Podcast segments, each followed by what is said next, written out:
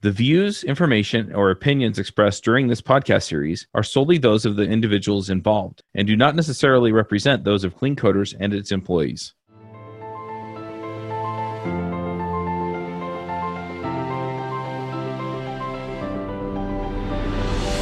Hey, everybody, and welcome to another episode of the Clean Coders Podcast. This week I'm talking to Chris Powers. Chris, do you want to say hello? Hey, everybody, how are you all doing?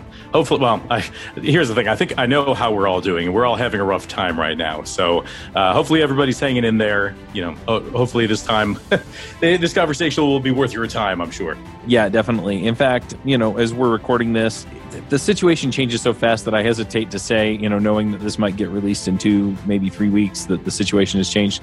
But I think there's going to be there are going to be some gems in here that apply to everybody anyway. Early in my career, I figured out which jobs were worth working at and which ones weren't, mostly by trial and error. I created a system that I used to find jobs and later contracts as a freelancer. If you're looking for a job or trying to figure out where you should go next, then check out my book, The Max Coder's Guide to Finding Your Dream Developer Job. The book walks you through figuring out what you want, vetting companies that meet your criteria, meeting that company's employees, and getting them to recommend you for a job.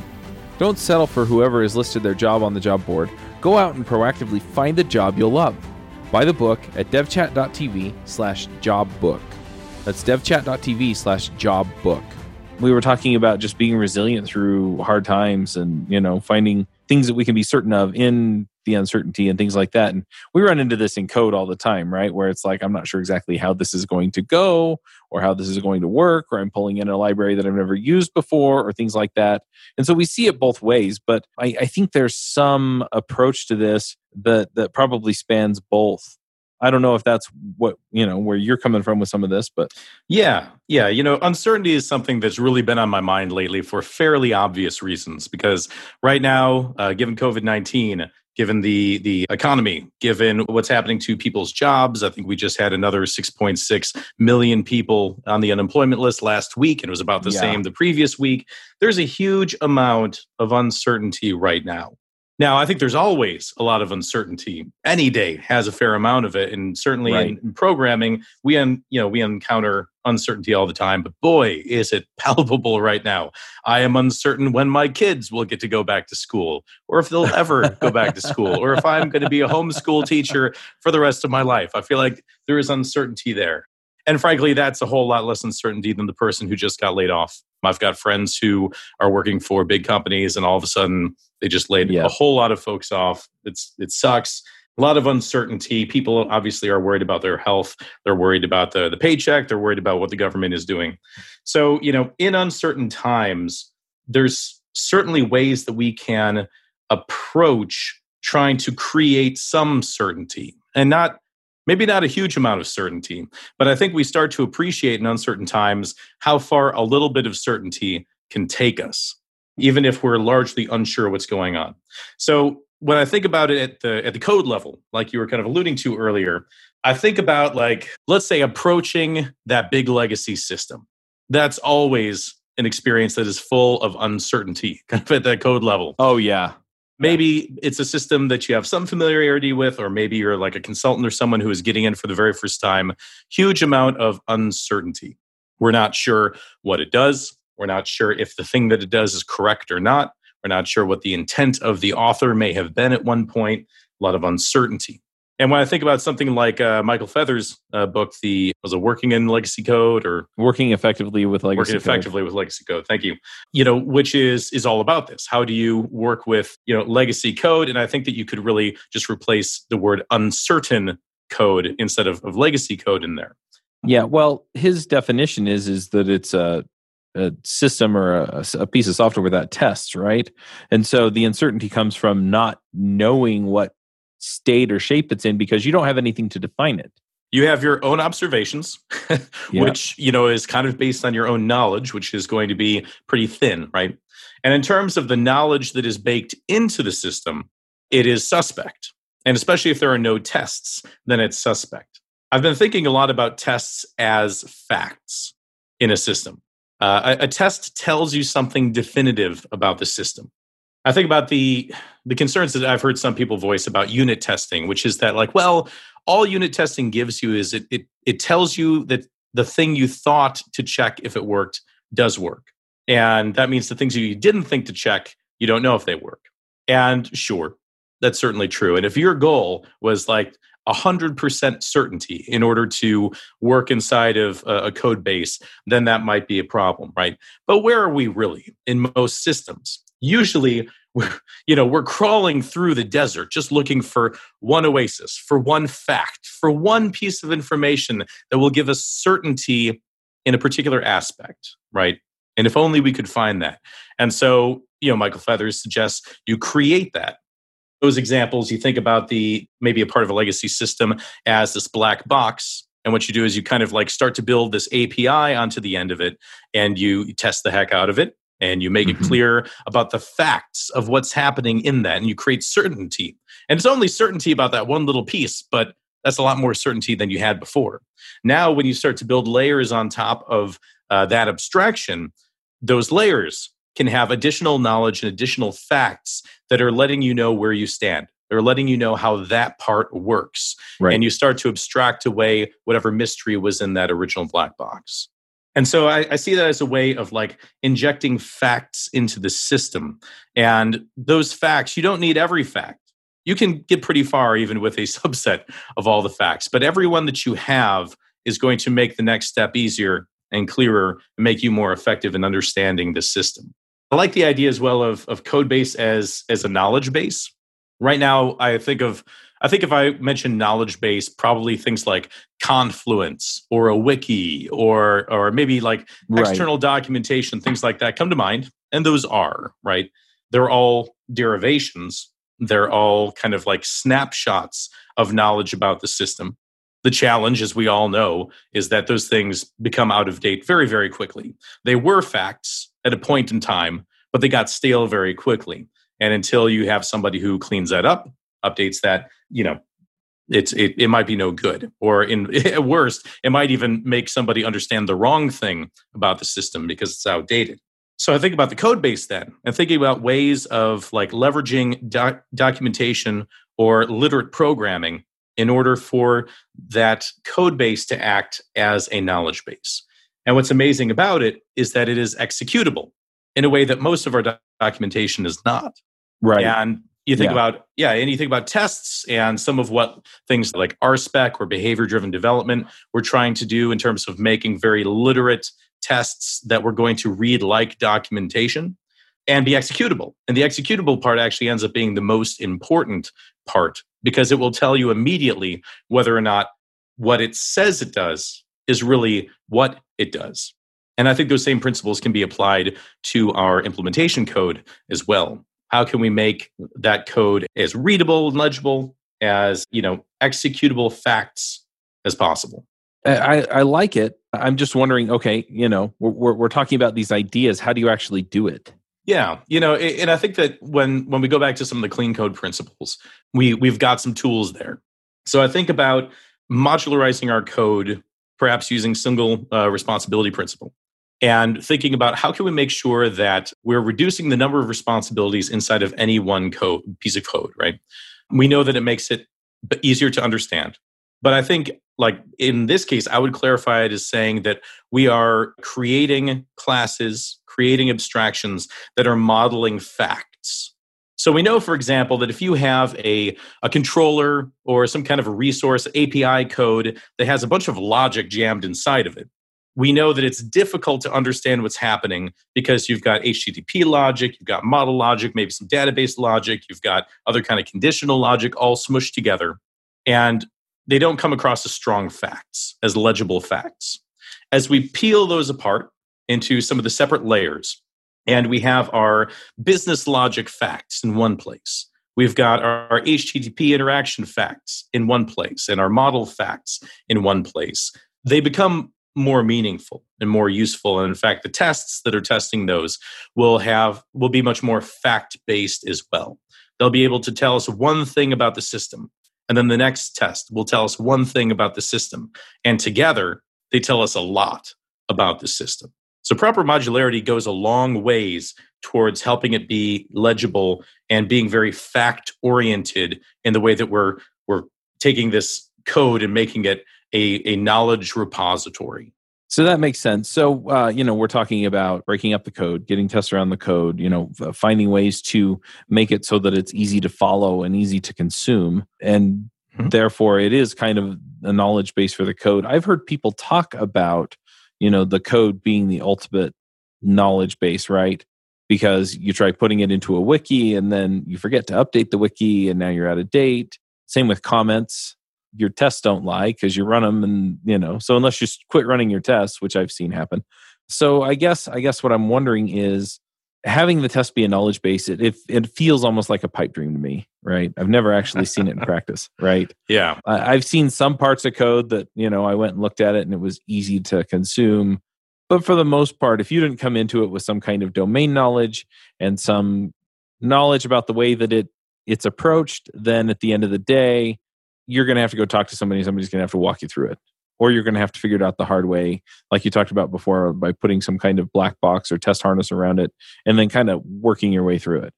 Yeah, uh, it is idealistic. I'll absolutely say that, and I, you know, I would say mo- most code bases that I've worked with have not exactly, you know, worked that way. No. But I do think that there's, it's not Boolean. It's not all or nothing. Right. Right. I do think that any steps in this direction, in the same way that like with the with the Michael Feathers example, even just making one clean abstraction you could build off of created uh, a lot of relief and a lot of knowledge for the people in that space, right? Mm-hmm. The same goes for the code bases that we have, right? right? Starting somewhere, laying something down, and being intentional about the the knowledge and the facts that we have there, it starts to produce value from day one. Now, it may only be value in one spot, and it may only help some of the people who happen to be working in that area, but it is producing value on day one. I do also think that there is some, I've seen some really neat techniques in a few areas. Uh, Elixir, I think, has always had it. Python has had this for a while. I think it, they usually get referred to as like test docs, which is so code comments that then actually have like a, a snippet yep. of code that gets executed as part of the test suite. And so you can at least know that the whatever code examples you have inside of your comments in the code, they get imported into the test suite and executed. And you at least know that those things were correct. And that's uh, it kind of captured my imagination because it's a really neat way of getting those examples super close to the code itself while still making it executable and something you can work with. Yeah, I like that. I've always kind of wanted that on some of the other systems that I have worked in because, you know, Ruby for a long time, it had a system where it would generate docs off of those comments. You know, it's pretty common in most languages. Mm. But yeah, I wanted the, and so, you know, here's the code example. And yes, it must execute as expected. Yep. Uh, and it's, uh, you know, it works for some things, not for others, right? Like yeah. uh, if you were in a Rails app you know it's not going to load up the database and like do uh, do all of this stuff in order to do like a lot of rich logic mm-hmm. but if you've got smaller methods and they are especially if it's more of a functional style and you're able to show how this goes in and that comes out works pretty well. Not perfect right. but again i mean none of this stuff is perfect for goodness sakes it's mm-hmm. programming but these are these are steps that we can take and tools that we can leverage in order to be more intentional about baking in facts into right. what we're doing. And some of it's going to boil down to yeah the facts right? The facts of the code and, and how well we can tease that out. But a lot of it just comes down to good communication. So you have like naming and structure and things like that. You know we talked about modularity a, a minute ago but yeah you know how, how do how do those ideas play into this as well i think consistency is certainly a way of reducing how much uncertainty there may be inside of code base because by well by its very nature if we're being consistent whether in naming, whether it's in the, the structure that our application takes, mm-hmm. that is going to give us uh, a map to right. understand. If we understand this section, we understand that section, the other section, right? And it reduces the opportunities that we have for uncertainty, which right. is great. And certainly, if we're in a world that is very uncertain, if we can find patterns or if we can establish patterns, and again, you always have to start with one. you always have right. to just start with doing something. And then I think you're right when it comes to uh, we get to the team level, we're talking about communication. We're talking mm-hmm. about how can we make sure that this group of people that we're working together to create something that is more consistent rather than less consistent over, right. over time uh, and figuring out how to take that first step. And the first step is tricky. There was an XKCD comic in which someone says like there are oh my gosh there's 10 standards competing standards for doing this. I'm going to create the standard that unifies them all. And then the last frame is there are now 11 competing standards. uh, you know, yep. this, this is always a problem, right? It's uh, taking the first step is never never quite enough because mm-hmm. uh, we can take the first step by ourselves. The second step takes a community. Second step takes a group in order to agree on that as the thing that's going to be consistent moving forward. Mm-hmm. Which is it's much much trickier, and frankly, usually requires the the soft skills or the communication skills, maybe some kind of team process in order to identify the need, right. to identify like kind of prototype out at least one way that we could do it, and maybe a team wants to prototype out a few so that you can actually look at competing ideas and decide which one comes out on top you know and then figuring out how, how do we make that decision and then move forward in a way where nobody is going to be i told you sewing nobody's mm-hmm. going to be holding their veto card in their pocket just waiting to pull it out and say like oh i knew this was this was going to suck long term right yeah um, we can't move forward as a team with those kind of well, and to be perfectly honest, and, and this is something out of agile development, is that you know you try kind of the next right step, and then you figure out if that was the next right step. mm-hmm. right. Mm-hmm. And yep. so, yeah, you know, that's one thing that I see with some of this, especially in teams, is yeah, you know, you mentioned somebody pulling out the veto card, or you know, they're they're in it just to be right about it, and it turns out that yeah, realistically, what we're talking about is we're going to try this, we're going to see how it works, and then we're going to move ahead you know some of the things you're talking about reminds me a little bit of like linting or you know things like that you know certain code standards. Is that is that a, a level or area you're talking about or are you talking about more high level stuff? I mean I, I, think it could be. I think it could take a number of shapes. Uh, so something like linting is yeah it, you know how do we how do we create an environment like a code environment uh, a development environment in which we feel like we're going to uh, be effective that we're going to get feedback from our code that's going to tell us how things are going and that's going to help to enforce some some standardizations so yeah linting and that's something that over the last few years has just become obvious to teams mm-hmm. i've yet to see anyone who's like yeah the whole linting thing eh, eh, that's a big I think everybody realized that oh this is this is a great idea, right? That wasn't always the case though. I think there were a lot of people who were unsure. And so you look at a situation where there is uncertainty and there's as much, if not more, uncertainty at the team level and the process level as there is at the code level. And so, one of the ways I like to think about getting through uncertainty when it comes to people and process and team is to think about experimentation. At a previous company, I ran the group that was doing experimentation for several years. And so, the idea of hypotheses and tests and collecting data and then like coming full circle on it and making decisions based on that was always deeply ingrained from a product perspective to understand how can we a b test changes that we make to our mm-hmm. products and to our websites in order to get you know to better places using the data to drive that and i think it's just as applicable in the softer side of things uh, with right. our teams to use hypotheses and experiments in order to like maneuver our way through the uncertainty and discover certainty at the end one that comes to mind is that you know let's see here six months ago on my teams i structured did kind of did a reorg with my engineering teams and the approach that we took was that we were going to have five teams that were not directly tied to any particular part of the domain. They were not directly tied to owning any particular code base or part of the code base. Oh, interesting. I, I know, and it's it was a little countercultural, frankly, from other teams that I've been on. What I'd seen in in past teams was I'd seen that when there's a a charter for a team that's like own this part of the domain or own these code bases, mm-hmm. you see siloization. You yeah. see people becoming specialists and you see code bases that you have to be a specialist in to get anything done. People right. almost have the Stockholm syndrome and they get so used to the rough edges, they get so used to the problems with the code base that they actually don't get solved. It's just that the team that specializes in it becomes more specialized and is effective in that code base. And meanwhile, it is impenetrable to anybody else to get in there and try changing something. So I didn't want that for my teams. I wanted right. us to stay far away from that. And I said, well, what if we tried a more general approach everybody would kind of we wanted to be able to attack the most important business problems we had rather than the most important business problem in my particular code base which right. really might be priority number 15 in the list of, overall of actual yeah. business priorities right so i thought it was a great idea and I, I still i still do think that there's a lot of merits about that idea we tried it, but we definitely approached it as, as a hypothesis and experiment because I said, look, we haven't actually done this before. We don't really know if this is going to work or not, but we feel good enough about it to give it a try. And so we did. And we pushed forward. And what we ended up learning over the last six months was that while we could shift teams around, we hadn't.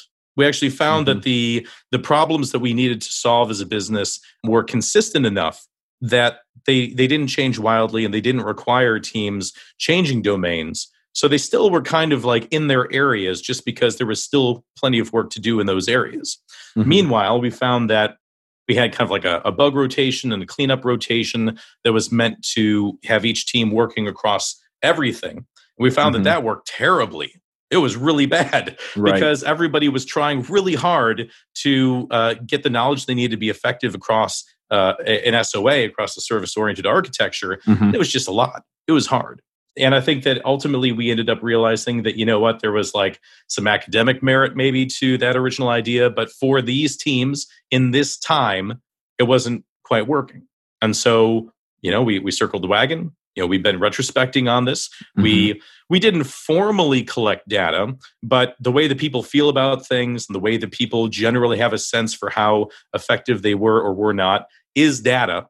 And hearing that feedback from the team was like, all right, we gave it a shot and we we came full circle and now we're doing something different. And I redefined the charters uh, of our teams back to something mm-hmm. a little more traditional. Right. Um, so like that's that was just one example where using an experimental mindset uh, can be applied to the organization, to mm-hmm. the technologies, yep. to the ways that we interact with each other on, on a team, the way that we do our agile process.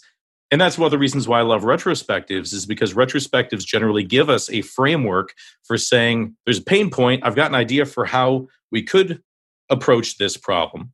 Right. Um, a lot of times they get called action items in a retrospective. One thing that uh, I learned from Alistair Cockburn that I liked a lot was he had, he had come in and done a workshop with us, and he referred to them as try thises. Yep, which is a little clunky of a language, but he would say like, let's out of a retrospective, let's have some try thises. Yep, and I loved that term because it oozes with uncertainty. Right. And yet drives us towards certainty. And it acknowledges to the whole team that we don't know if this is actually the right way to solve the problem, but it's something we're going to try and by trying it, we will create certainty. And the next mm-hmm. retrospective, we're going to talk about how it worked and if it was right, or if we have a new set of try thises that we want right. to, to do at that point. And that's a beautiful way of being able to address uncertainty, not have that bravado leadership, this is the way forward, and then you're wrong, but saying as a team, we're not exactly sure, but this is our best shot. Let's try it. Let's see what happens. And mm-hmm. we're going to be honest with each other once we get two weeks in, four weeks right. in, and then, you know, continue to steer the ship. Yeah, that makes sense. It's interesting though, because to some people, it sounds like you're creating more uncertainty by trying things, right? Because it's, we don't know how this is going to work out. Well, that's definitely true. I think the the what is certain in that situation is pain. Mm-hmm. we do know that something is not working. And so we're willing to right. leave the certainty of something that certainly does not work go into the realm of uncertainty, knowing that we might find something better, we might find something even worse. I mean, that right. could happen, right? But knowing that if we're iterative about this, we're going to be be learning, changing what we're doing based on those learnings, and eventually chart a course to a better place. Yeah, and that's that's the thing, right? Is that some of the uncertainty is going to be around I don't know how this is going to turn out, but some of the uncertainty is going to be there anyway. And so, you know, you're building up a resiliency toward some of the things that may come your way. Mm-hmm. And so by experimenting in all these different ways, you may be prepping yourself for something that comes down the line. Yeah. You know, it does a few beautiful things. That that included, I think it builds trust within the team. Because mm-hmm. when you go through one of these cycles, it builds trust. Because think about the decision making process for a team. If it's a high stakes thing, like let's say you've got this big big project. And upfront, you have to decide on an architecture or a technology. And you're going to kind of be locked into that. And you've got developers who maybe have strong opinions and they are differing. And at the end of the day, like we got to figure out something, but it's going to be a hard thing to change in the future. And anytime that you're in a situation like that, it's high stakes, it's mm-hmm. high risk, it's very difficult. the chances of getting it right are are kind of low, and that sucks, right? So then it's a question of well, are there other ways that we might be able to make decisions that are lower stakes? How hard is it to walk through the door and then come back through the door again, like eh, walk back out the door? Is yeah, it a one way door or is it two way oh, yeah. door? Maybe it's one of That's those, true. you know, rotating doors. because yep. if if it is one of those, the team all of a sudden everyone's going to calm down a little bit the stress is going to come down the cortisones are going to kind of fade away and we can say like hey i'll tell you what let's let's lock in for a month. Let's lock in for 2 weeks. And that's the level of risk. Rather than trying to say let's lock in for 6 months or a year or forever in some of these giant technology decisions right? Right. And so we think about for example the idea of spikes in in your kind of scrummy agile workflows. The idea of a spike is, is this. It's like are we willing to bet a week or two to try something to know that we're going to throw right. it away? It's a learning endeavor. And that learning then should reduce the risk of the next decision we make. And so we're going to pay for certainty. And i actually yeah. think that's really difficult in some organizations. I've, I've been in organizations that don't understand that you have to pay for certainty ask any team that's expected to like come up with perfect estimates like that which is terrible. And if you're on that team i'm sorry right? But what's what we're asking for is we're saying give me certainty right. but i don't want to pay for it. I'm, I'm paying your paycheck. Apparently that that should be mm-hmm. enough to get a right. perfect estimate. When in reality well if you want a perfect estimate you'd have to pay to build the entire thing and then once yes. you've built it, you would know how long it took, and that's the perfect estimate. Yeah. All right. Well, that's that's that's silly. Let's work our way back and decide mm-hmm. how much do we want to pay, and depending on how much we pay, that gives us a certain level of certainty. Right. And then people start to realize that oh, maybe perfect certainty is not actually what we need in order to move forward with our work in mm-hmm. order to like actually still be able to to invest and make bets on right. the next thing that's right for our company but if we can't have those conversations about what we have to pay to discover certainty in our work, then things just don't go well. And usually right. it's engineering that takes the brunt of it, right? As engineering gets kicked around because mm-hmm. there's unfair uh, expectations about that. And as engineers, we have uh, an opportunity and frankly an obligation to make it clear, you know, the, the clarity and the certainty comes at a price and then we can make some good business decisions about how badly we want to pay that. Yep.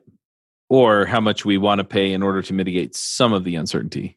Yeah, exactly. How much risk are we willing to live yep. with versus what are the risks that we absolutely want to to crush? And I mean that's that's kind of the basis of Scrum itself, right? I mean, it was like back in the day, we were doing these enormous waterfall projects and huge amount of risk and huge amount of uncertainty despite the fact that it was disguised as certainty mm-hmm. through giant technical documents, right? Right. And then it was like, well, could we could we be certain about two weeks? And frankly, that's hard enough. It's hard enough to be yes. certain about two weeks. But the goal of having a deliverable after two weeks was that we would be certain that we would have something. We would right. have a thing. And then if all of a sudden we jumped off to another project or totally pivoted or, or did whatever, mm-hmm. we at least had the certainty that we would have something. And that's a lot better than getting you know, you know, months into a, a six month project and still not actually having a concrete deliverable because we're still in full uncertainty. Mm-hmm. Agile delivery gives us certainty piece by piece. Uh, yeah. And that's a really great thing. Early in my career, I figured out which jobs were worth working at and which ones weren't, mostly by trial and error. I created a system that I used to find jobs and later contracts as a freelancer. If you're looking for a job or trying to figure out where you should go next, then check out my book, The Max Coder's Guide to Finding Your Dream Developer Job.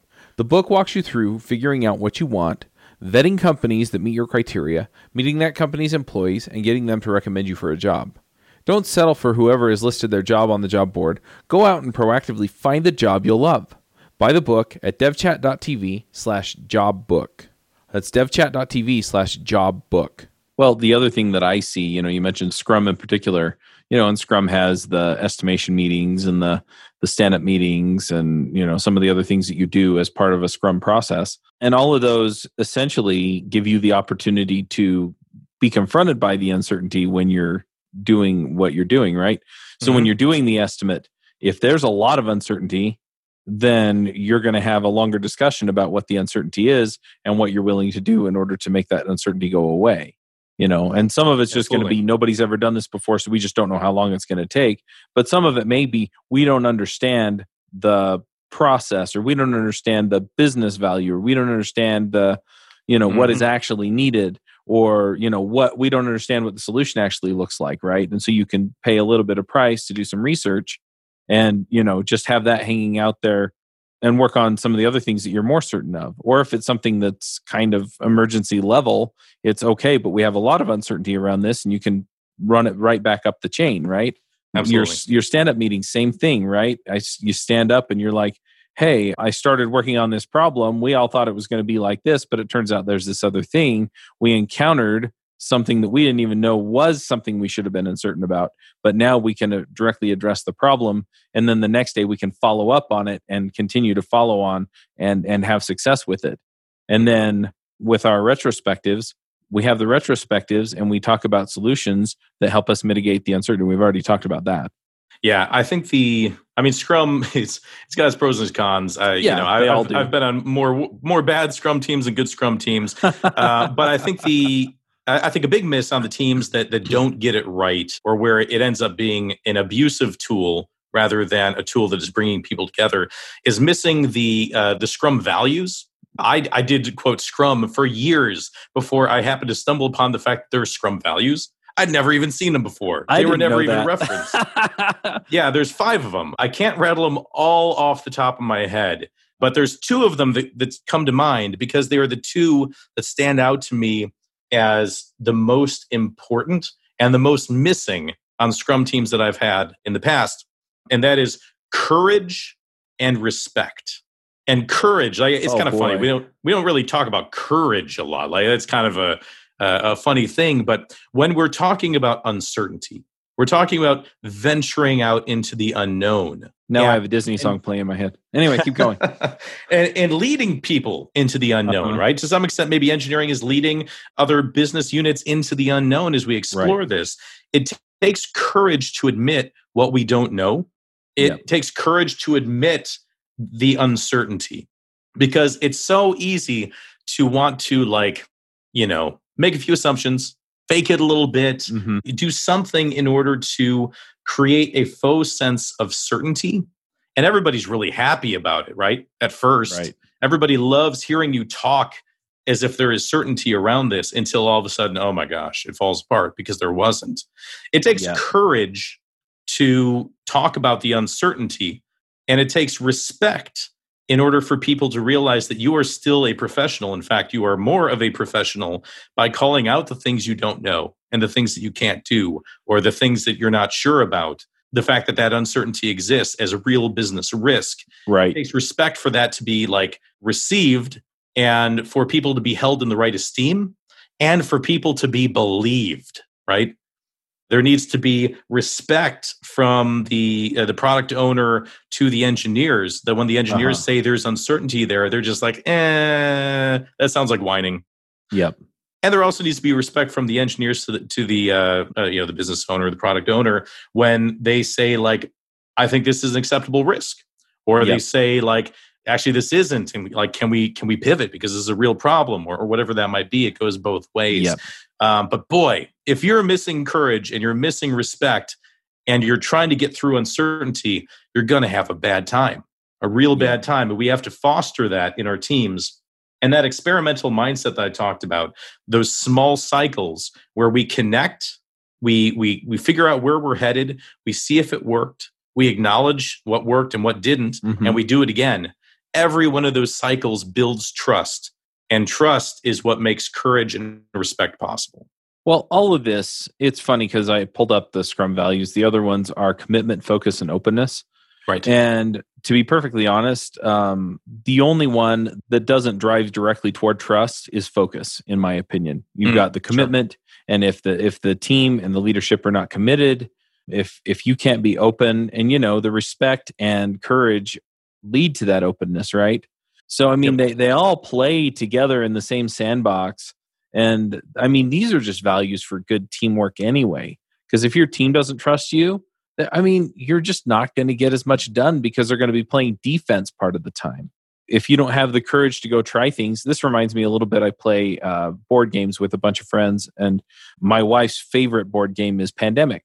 Mm. And sometimes what Very, happens a little on the nose at this point very apropos yeah right i didn't even think about that but anyway so we play and it's a cooperative game and i i when we play it's funny because the first time I did it, I think my wife looked at me like, "What are you talking about?" But I looked at my, I have a crazy idea, right? and you know, it's like if you move here and you move here and we do this and we do that, then you know, then we can then we can win or then we can solve the problem. And if you don't have that open environment, if you don't know that everybody's committed to the same goals, if you're not an open place where everybody is welcome to throw out ideas, even if they're half baked, you're just not going to get there. And and it's all about trust. Mm-hmm. so I, th- I think you nailed that because the teams that i struggled the most on were the teams where i felt like the trust didn't exist. Yeah and, and frankly i think the acknowledgement of uncertainty is a really important tool for building that trust because yep. if, if we believe there's a lot of certainty then we're going to have pretty hard expectations and pretty mm-hmm. like hard understanding of the physics at play like the way the things work and and have very like mechanical understandings of each other right now that's not the real world the real world is soaked in uncertainty and it's organic it's biological it's like you know things are are always are always changing and so given that trust ends up being you know the it, it's it's the money that we spend in order to get things done in mm-hmm. today's organizations really more so than anything else. I mean, if it's not that, then it's some kind of bizarre sense of top down control or something along those lines, some kind of a hierarchy desk pounding. And that's, you know, yeah, that, that doesn't even make sense in today's world, right? I, I'm also a huge pandemic fan, fun fact. Really, all co op games.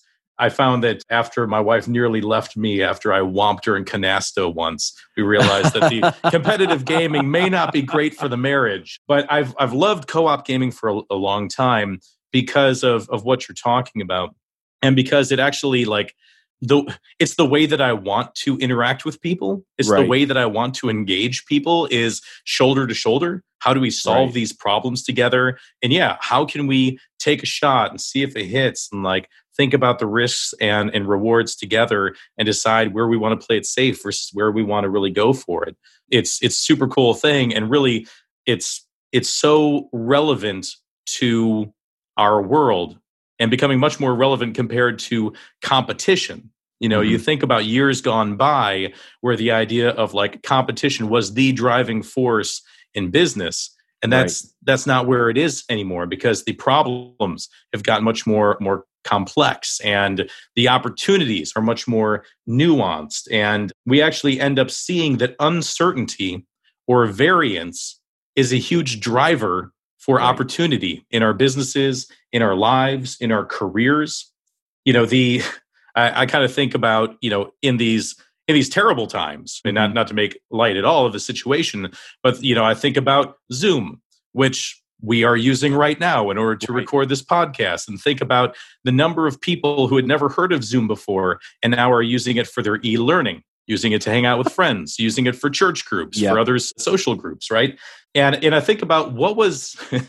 I, would love to hear from Zoom engineers about like what the last uh, few weeks or months have been like. You know, oh, yeah. it seemed like they were ready they were ready on the engineering side in a way that other organizations perhaps were not. Because it's like, why, why is Zoom the one who caught the wave? Why wasn't it Google Hangouts? Why wasn't it BlueJeans? Why wasn't it any any number yeah. of the uh, solutions that are out there? And I'm sure that part of it was readiness. They had uh-huh. the ability to scale in a way perhaps that other folks didn't and they had i'm going to assume invested in the engineering in such a way that they had no idea that this wave was coming right. but they where they were actually ready for it, which is is remarkable. We actually find opportunity in variance. You hear that about like financial markets as well. Like Uh-huh. when when investors make a lot of money is actually when there's more variance rather than less variance because that's when Right. it gets interesting. That's when there's a lot of of opportunities. And I think that when it comes to even our our careers, variance like right now some people are experiencing some very painful variance of of being laid off, of being furloughed, of just having job uncertainty. You know, is there at least a silver lining of opportunities in order to hone your craft, in order Yep. to like be able to focus on what's that next career step? Any number of of things, right? Because for as many companies, at least for us programmers, who we're super lucky, obviously compared to many other industries that are just having an incredibly difficult time but Right. there's a lot of new opportunities and actually growth in some areas uh, in markets in the same way that other markets are having a really difficult time or letting people go Yeah. Well, So one ho- other thing just to put in Mhm. there is that, you know, again, a lot of people I'm talking to have some uncertainty even there, right? Is that their their workplace doesn't know how to work, you know, work remotely. And so they're either going to go through a whole bunch of pain figuring it out or the company may just let them go and then, you know, Mm. hire them back when they get around to it. Or some folks, I, I saw somebody uh, tweet on Twitter and it was like, look, I've been doing this for 20 years. This is the first year I've ever gotten a pay cut mm-hmm. you know i've seen a bunch of other people that yeah have just been laid off right? And it seems like especially in some of the smaller businesses or like the in-person training businesses and things like that where your business was reliant on people showing up you know even though we're all in the development career it was kind of a weird place. And so at the same time you know to create certainty you know can you bone up your skills? Can you maybe you can write a book and maybe you have a few hundred dollars coming in every month or you could create a course or you could go and try and become an author for pluralsight or similar i mean there are all kinds of options out there and and I, I love going back to the ideas that we talked about you know that experimentation you know go try one right Yeah. go try one out and see if you find that you like being in front of the camera doing the video course or you like being in front of the microphone doing a podcast or you you really enjoy working on that side project that you've put off forever that may turn into a revenue source. I mean there, there are so many options here that we have because of our skills that it- it's just amazing. We're incredibly fortunate right? And obviously there's so many people right now who are in incredibly unfortunate circumstances. I do you know I, I feel like we want to continue to to capitalize on that one you know for for the betterment of ourselves and our families but also to be able to invest in our communities and to help out the folks who are having a really tough time right now one of the things that I've been really happy with in the last few weeks is that my company, Thinkful, we're in the education space. We help to get people into technology. oh Um, yeah that's right what are you guys doing yeah. So one of the things that we were able to to do, and again, kind of going back to that readiness idea, thankfully Mhm. we were ready enough to be able to make a substantial change like this. We've now rolled out a 30 days free for anyone who's been negatively affected by COVID 19. They can get into our our Flex program and spend the first 30 days and they they also get time with mentor they get the Oh, wow. curriculum they get the full experience the real deal for the first 30 days We've also rolled out the ability to have special financing where Mhm. you won't actually pay anything until you have graduated and gotten a job in the field. right And then it comes out of that paycheck. I think we talked a little bit about that last Yeah. time. We've never been able to offer it to our flex students before. We always had to, like full time students could access that kind of financing, but our flex folks couldn't. And somehow our business people were able to, to run the numbers, figure out how to make this happen so that people who are in a really tough time right now and frankly don't have, you know, the, money Mhm. to just drop it down and do this schooling, you know, from the very beginning. But that's now accessible to folks who are out of a job with COVID. So it's something that Thinkful is doing in order to try to help. And I'm really proud of my engineering team and the, and the product team for being able to do something that we have never done before. We have never offered a free period. And like Right. we had to scramble because you can imagine that the code was not set up to be able to allow for like you know somebody who who hasn't yet paid and yet they're getting Right. full access to the curriculum and so we were able to turn that around very quickly and offer that to to the community And so far, we're really happy to hear the stories of people who've been coming in. You know, we, we ask for a little bit of information about how has COVID affected mm-hmm. you to know that they're eligible for this and heartbreaking stories, but so glad that oh, we're able yeah. to invest in them this way. Well, and the thing that's amazing to me about this, right, is that you know some people are going to look at it and they're going to go well thinkful's kind of taking advantage of the situation. But the way i see it is that it's a win-win right? It's these people have the opportunity to move into a career into a space where they're going to be happier where they have more opportunities you know on and on and on and thinkful figured out a way to make that work for them you know? And yeah thinkful's going to get paid on the other end but I mean, it's a win win, right? I mean, you all figured out a way that would work for you. And at the same time, these people have this opportunity, especially if you get laid off and you don't get a job for 30 days. I mean, you're getting full time education, right? Yeah, Basically for free. And then you pay it off when you wind up getting your job back. Yeah, I you know I'd love to find the business model where we get to do this. Uh, you know, oh, free. I know. Wouldn't everybody? Wouldn't everybody?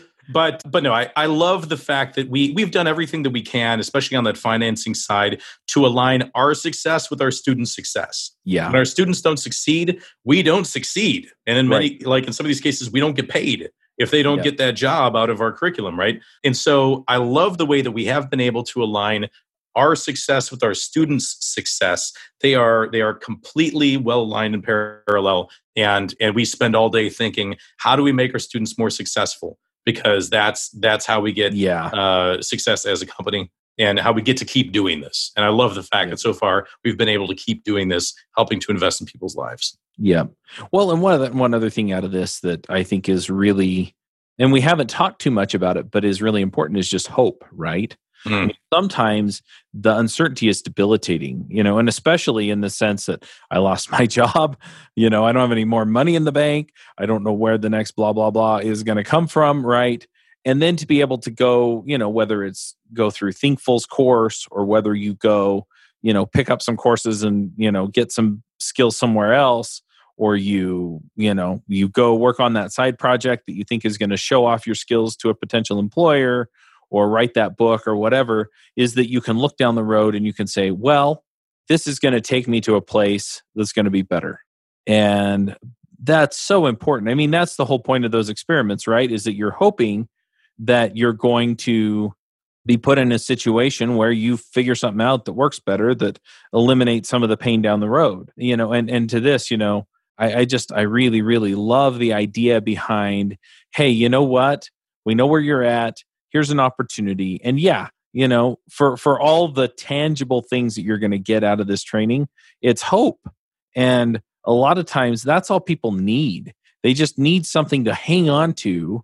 I mean i went through some stuff last year that was just awful. Hmm. and uh, it, i had a few people reach out to me and just kind of help me through it.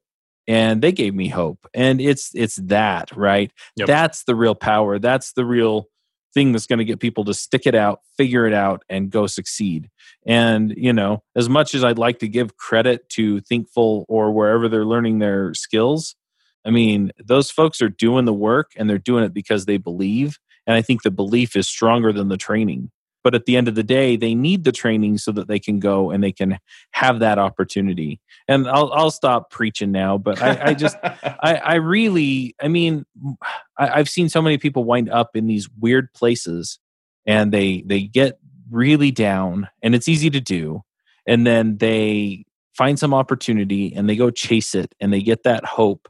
They get that idea that they can be successful and then the whole world opens up to them and they wind up in a way better place than they ever thought they'd be. Yeah. I think that um, one of the enemies that we have right now just culturally i think is like becoming stagnant or feeling stagnant. Yeah. uh, it's something that I, I fight regularly because you know i'm every my wife and i joke because every day feels the same because mm-hmm. uh, kind of every day is the same. You know, it's like the, the kids are home every day. We're not going anywhere and doing anything. Like every day kind of feels like the next. And, you know, we start joking about just, or maybe we should just make uh, completely silly things that we do on Monday versus Wednesday or something with the kids, just so it feels like a different day, right? I love it's like, it. It's like Spirit Week at high school, you know? It's like, all right, Pajama Tuesday. Of course, I mean, with COVID, every day seems to be Pajama Tuesday. But yeah, the, the stagnancy is something that we can fight. It's certainly something that we can fight by trying to take ownership over whatever we whatever we can, whatever is in Mhm. our control, Yeah. and whether that's uh, you know investing in some more learning, trying a project, doing something new. What you know, I actually think the doing of it may even be more important than what actually you get out of it at the end Yeah. you know, along that hope, just knowing that like we can try things, we can move forward. For me personally, it's actually woodworking. That's what's keeping me sane right now is that it's like a, a hobby that I've been investing a bit in and have had more opportunity to do. And it's, uh, I'm not awesome at it. Uh, I'm Mhm. getting there, but it's something I, you know, doing something with my hands, doing something creative, you know, being able to do that like in the home and just like knowing that even if even if the stuff that I make is awesome or I'm going to throw it in the trash heap, you know, there's a creative process, there's a growth Yeah. process, a learning process there. And for me, that that kind of gives me that hope that you're talking about. The fact that like even when things suck around us, there's still ways that I'm able to to invest and grow and have some fun through this, right? Yep. I need to go shovel out my garage so I can do that. I mean, I've got stuff all over my table saw and my Ah, miter saw and everything else. Uh, it's a mess. but yeah, I'm with you there. And and that's that's the other thing. And you know, with the programming is yeah, that creative side, right? I mean, we're you're talking about creating stuff with your hands. You know, for me, it's also therapeutic to go work on my car, right? Mm-hmm, sure. But you know, yeah, I mean, it's also therapeutic for me to go build a new app or Yeah. things like that, right? And so yeah, sometimes it is just motion, right? You're just moving, you're just doing something.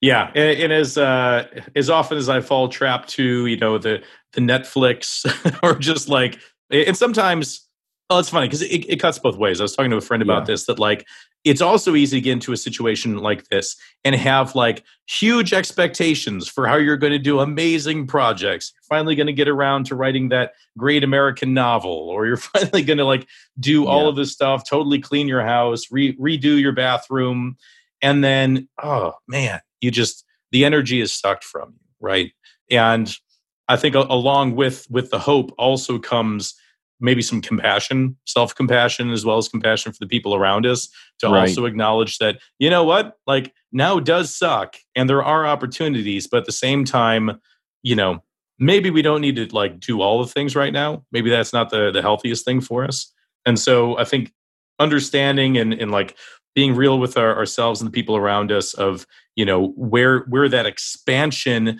is is the right thing versus when a little bit of contraction actually might be Mhm. appropriate and and frankly it's probably seasons it's probably like Yeah. going back and forth between expansion and contraction that ends up uh, being healthy for us as individuals it's healthy for our code bases to see expansion and followed by contraction and that regular pattern it's it seems to be a regular pattern Yep. I agree. All right. Well, let's go ahead and wrap this up. We've been going for almost an hour. If people want to connect with you online or if they have questions about anything we talked about, where, where do they find you? Yeah, so a great place is chrisjpowers.com. That's just my homepage. I've got contact information there. I'm Chris J. Powers on Twitter, on GitHub, on all the, the usual places. Right. So, yeah, love to, to chat with anybody, reach out. And then I guess the other question is because I want this information out there for to help people. If folks are in a position where they think they want to take advantage of what Thinkful's offering for COVID nineteen folks, uh, how do they get that? Yeah, so that's going to be uh, www.thinkful.com. And there's a big blue banner across the top that says, Okay. you know, talks about this special opportunity. And so just click on the link there. It'll take you to the COVID page and it'll explain, you know, what what is available there and kind of how how that all works. So absolutely, check it out. All right, good deal. All right, well, uh, thank you so much. This has been fun. We'll absolutely, ahead and wrap as up. always. I think the next one that I'm doing is part two with Uncle Bob. We're talking about the scribe's oath. Always fascinating. Yeah, it's good stuff. All right, well, we'll wrap it up here. And uh, until next time, folks, max out. Bandwidth for this segment is provided by CacheFly, the world's fastest CDN. Deliver your content fast with CacheFly. Visit C A C H E F L Y dot com to learn more.